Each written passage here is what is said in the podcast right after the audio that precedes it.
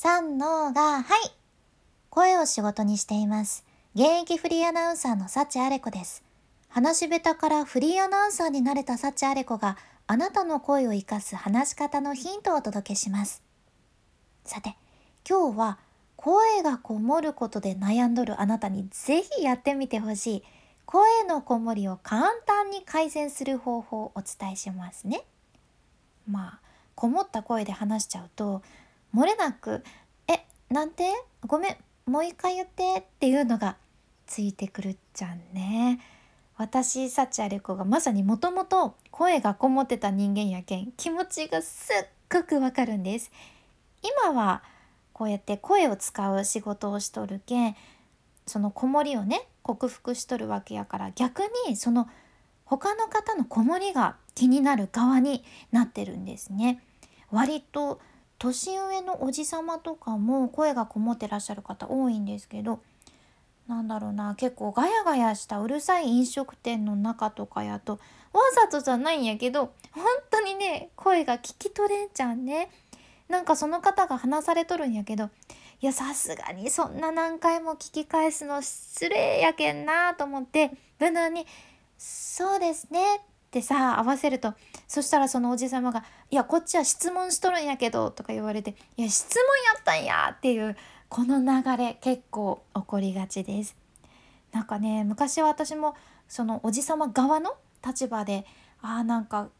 聞いてもらえてないなっていうことあったなってすごく思い出すことあるんですよ。声がこもってると、こういうコミュニケーションのすれ違いって起こってしまうんよね。でも声がこもってるっていうのは出し方の問題やけん、必ず改善できるんです。私も改善しました。やけん、もし声のこもりで悩んどるあなた、安心してください。大丈夫です。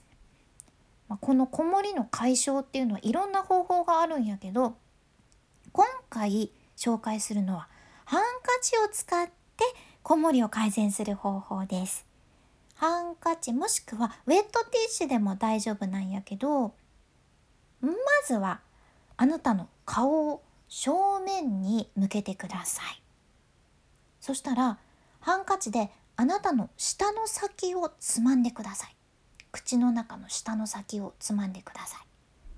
そしたら痛くないぐらいの強さで、その舌を真正面に引っ張って、そのままごびょうキープ。いち、に、さん、し、ごという感じ。そしたらその真ん中にある舌を右にずらしてごびょうキープ。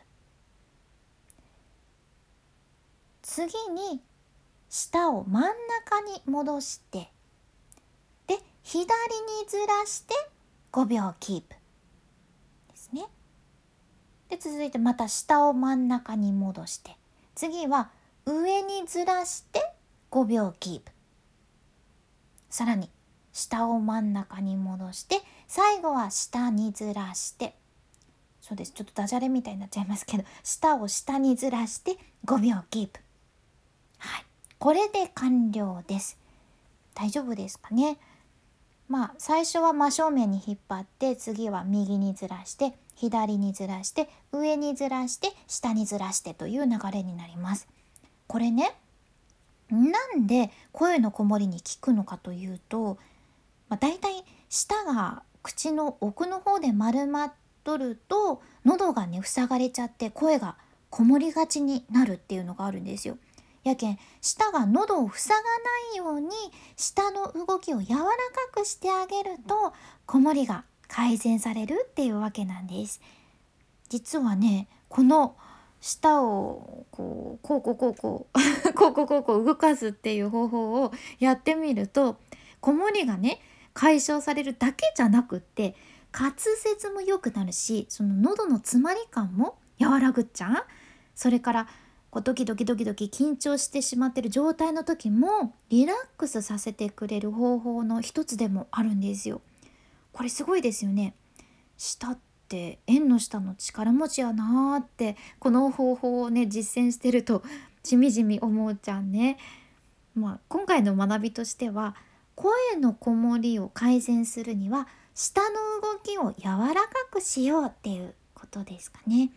ちょっと慣れるまでは違和感があって大変かもしれんけど、ぜひ声のこもりで悩んどる方、この方法を習慣にされてみてください。声のこもり改善されていくかと思います。君に幸あれ。ではまた。博多弁の幸あれ子でした。